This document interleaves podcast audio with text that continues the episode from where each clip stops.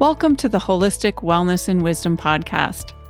I'm your host, Dr. Kimberly Ann Marsden, a holistic psychologist, Reiki master, and astrologer. On this show, you'll discover practical information from both Eastern and Western medicine, as well as ancient cultures, to empower you to live vibrantly. So join me on this powerful journey into transforming all facets of being human spirit, mind, physical body, and emotions.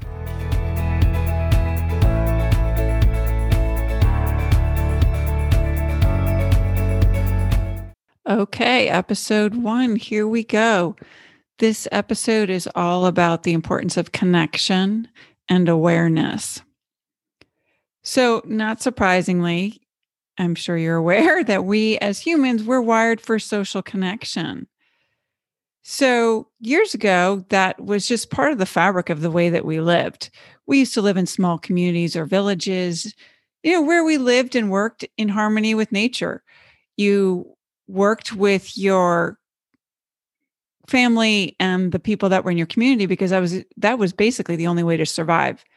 That was the way to make labor productive and to have enough resources emotionally, physically, and spiritually to survive. And so that model worked for people. And obviously, as anything else, there's pros and cons to it. But when you look at it, that worked because pe- we were in harmony with nature. And so people used to know based on the sun, where the location of the sun was, where the location of the stars was, what the wind changes were, what the animals in the environment were doing when they left or went into hiding you knew that there was something else around or that there was bad weather coming etc so people really used to pay attention to what was going on around them in order to survive and to thrive. And so over time obviously that's changed you know during that time we had the support of extended family whether that was biological or social in the sense of just the people that happened to live within the proximity of where we were located. Now most of us live very fast-paced lives and we've become disconnected from nature in our busy day-to-day doings. And so we're without the support of nature for the most part, the lack of connection to it. And we're also very disconnected from the social support of having that community support built into the way that we live. There's been a huge switch in eh, emphasis on independence and doing things ourselves, which there is benefit to being self reliant, but there's also the important point of having support while doing it. Just for example, my own parents, you know, which is just one generation back, my mom grew up in Newark, New Jersey, in an Italian family, and her family lived on one floor in a home. And I actually think it was an apartment. That's not accurate. In that apartment building, she were she was, they had her parents sleep on the couch her sisters were in what she told me was a converted closet. And then she and her brother also had space for their living arrangements. And down the street, there were several other families that she was related to. She had cousins and aunts and uncles, and there was lots of family members that lived within walking distance from where she was. And so that provided a lot of built-in support. You want to go outside and play, there's other people you know, you go, you do whatever. When you know you're having a meal, there's lots of people to help make it. There's people to share in, to celebrate with, even just on a daily basis. And I think that we realize and that we don't realize how much that that means when you don't have that um, my dad, for example, he lived in a three story house in Nutley, New Jersey, and he and his mom and dad were on one level, and his aunt and uncle and cousin were on another level. And then he had other extended family on the first floor. So you had three different families within the same house. And so obviously there's a lot of interaction just based on that alone. And so when we all moved to the way we most of us live now where we're living in independent homes with our current family. A lot of that support just in very basic ways is gone in the sense of you know if you just want to go to the bathroom there isn't necessarily anybody there to take care of the baby if you're a young mom. Whereas if you were living in a house where there's all those other extended family members you could probably go out to the grocery store without needing to take the baby or you know do other things very easily. And and now that simple things like that are not available to most people. And we've increased the pace of what we expect ourselves to do. So not only do we not have that kind of support around, we're expecting ourselves to do more and to do that in a fast pace without a lot of support. And what happens is we get so focused, or we can get so focused on what we need to do to survive that we become disconnected from ourselves because we've become human doings. We're no longer human beings. We're just, what can we do? What can we do? We have to get these things done. And it becomes a cycle of doing and doing and doing and doing. And okay, so what do we do about that? Well, we can't do anything if we're not aware of it. That's the first thing. We can't make any changes until we're awake. So if we're moving too fast, because we are trying to get so many different things into our lives, we often don't take the time to stop and check in with ourselves. We may just keep running until we burn ourselves out. But our innate intelligence in our bodies has a way of letting us know, and our body is very wise and it will get our attention, whether that be through injuries, through illness, through negative emotions. But the question becomes are we listening?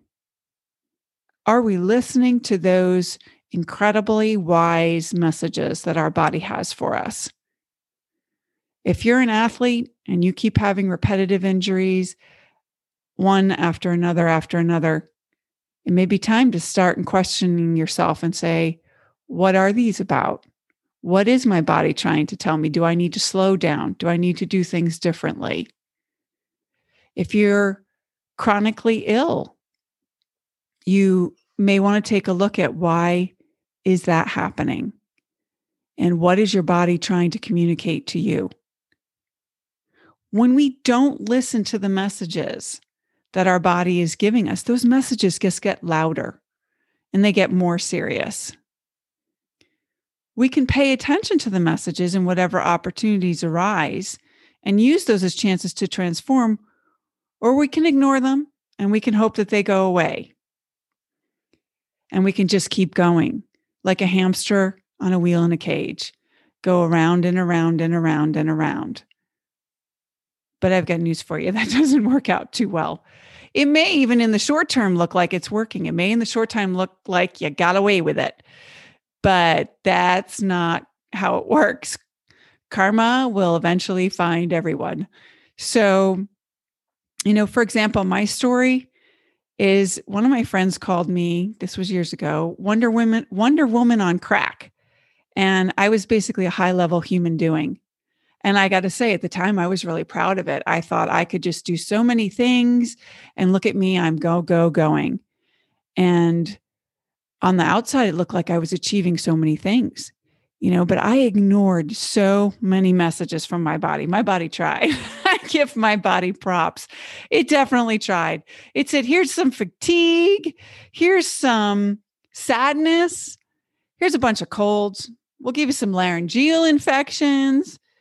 And I would deal with those, you know, on a physical level. Okay, I'm going to do whatever it takes to deal with those physically, you know, and I dealt with it all naturally. I dealt with it you know, with oregano oil and vitamin C and lots of wonderful things. And then I'd get right back, you know, into things and go full steam ahead, just do, do, doing right back at it. And I was really trying to make changes in my life. I was.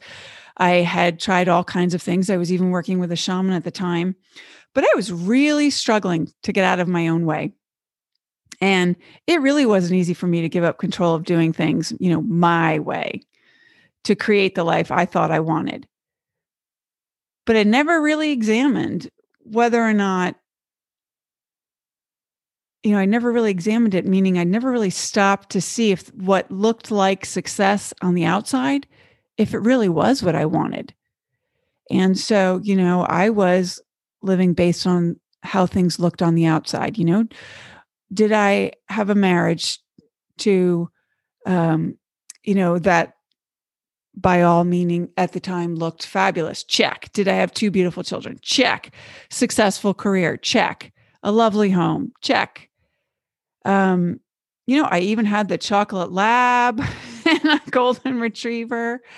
And I was competing in triathlons, you know, on the outside, everything, you know, checked all the boxes of what I thought I wanted my life to be. And um, the question I hadn't asked myself was, you know, am I feeling fulfilled? Is what I'm doing bringing me peace, joy? Do I feel passionate? I never even stopped to ask. It was like I created this altered reality. This is what my life should look like.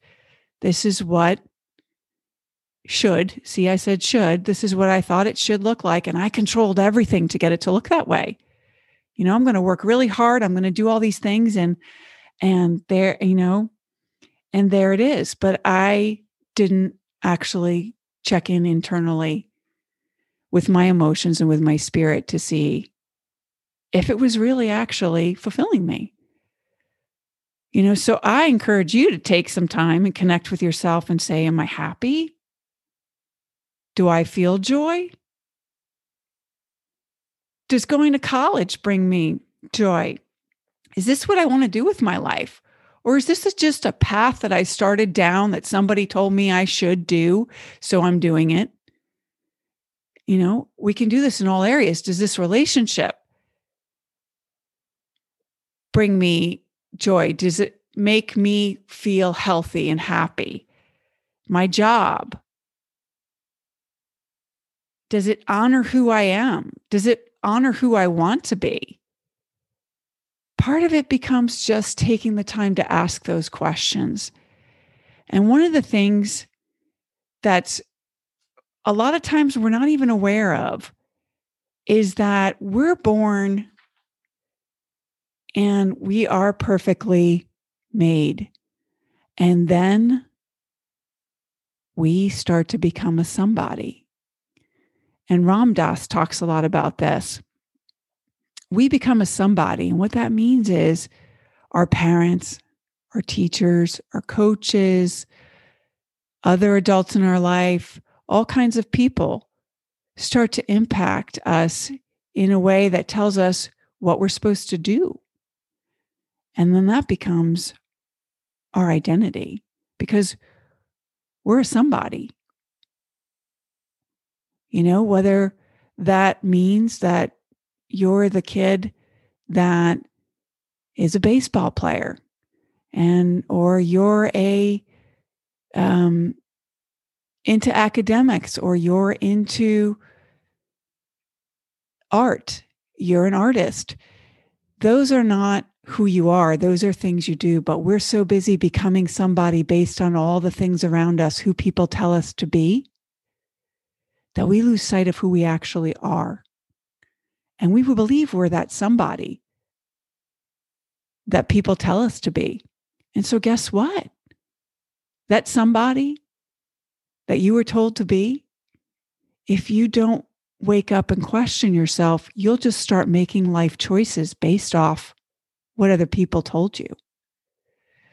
That script that's in your head of who you think you're supposed to be may not actually be who you are. It may not be your authentic self. It's the programming that's been instilled over the years. It's that dance class that you took because your friend took it or because your mom told you you should take it. And that led you to something else. And all these little things add up And I encourage you to really take the time because you're worth it. Take the time, make the time for yourself, and reconnect with yourself. And start asking yourself the tough questions. Take the time to ask yourself the tough questions about what you're doing.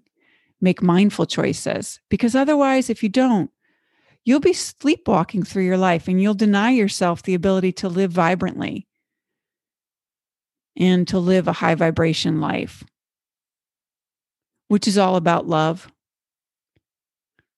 And it starts with self love. And if you don't know yourself, then you can't love yourself. And I know this because for most of my life, I was asleep. I was totally sleepwalking. And one day, a doctor said to me, Dr. William Holder, if you're out there, I remember Dr. Holder said to me, You know, you don't love yourself, right? And I was so insulted. I was so insulted. I was furious. I said in my head, I didn't have the courage to say it out loud. I'm so fabulous. In my head, I'm saying, I'm so fabulous. Look at all the wonderful things that I do. Look at all the things I do for other people and all the things I've accomplished in my life. So, of course, I love myself. Well, I'd love to tell you that that day I went home and I had some awakening and I, uh, you know, changed my life, but I didn't. I continued to um, basically be a martyr because I didn't love myself. I gave all of myself away. And thanks to Dr. Holder planting some seeds and some other things in my life, I eventually realized that if I loved myself, I'd make myself a priority. And it started with Dr. Holder planting that seed. So let me plant that seed for you. Ask yourself Do you love yourself? And if you really want to see, check yourself, a great thing to do is ask yourself that question while looking into a mirror. Because when you look in the mirror and you ask yourself that question, there's nowhere to hide. There's nowhere to hide. The only person there is you. And it can be powerful. It can be very powerful. In my own health journey, I kept thinking that somebody was going to miraculously come in and rescue me and save me and fix me. And at some point, I came across a book called Becoming the Healer. And that was a very powerful book for me. The concept alone was very powerful. And it basically taught me that I need to take responsibility. You know, we all need to take responsibility for our own lives and take back our power and our connection to ourselves. And when we do that, anything is possible. It doesn't mean we don't get help from others, but it does mean that we take responsibility for the choices that we make and we listen. We listen to the divine wisdom within us. And we use that. You can call it intuition, you can call it your gut. You let that guide you. And you know that the choices you make are yours, and not doing something is also a choice. And so it's really important to become our own healers. And that's really part of what my journey for this podcast is is to get information out there to people to help you reconnect with yourself because in this world of fast-paced high tech people think they're so plugged in. And you are physically plugged in. We're all plugged in. I'm plugged in right now to be able to bring this broadcast to you. We're very plugged into technology. But unfortunately, sometimes when we get super plugged into technology, we can get unplugged from ourselves and we can get so busy and so disconnected from that beautiful, authentic person, spirit that lives within us that we start to lose our identity as the human being that we're meant to be.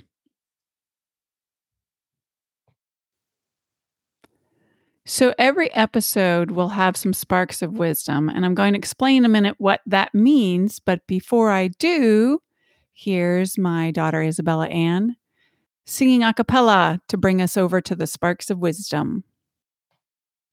Sparks of wisdom, oh, oh, oh, oh, oh.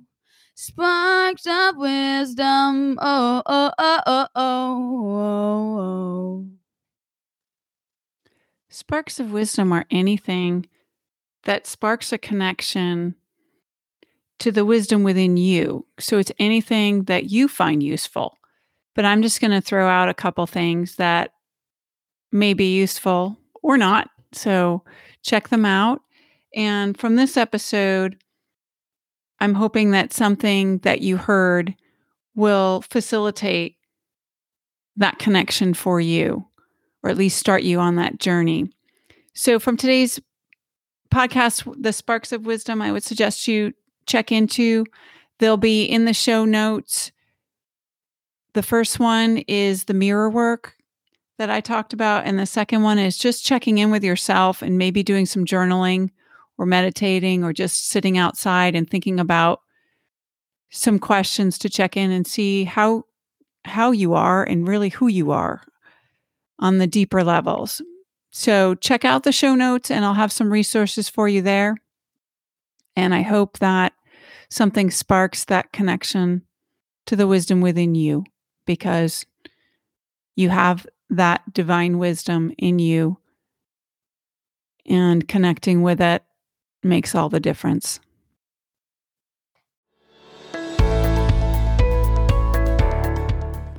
Thanks for joining me on this episode. For more information, stop on over at drkimberlyann.com. And as always, be you, be love, and be present.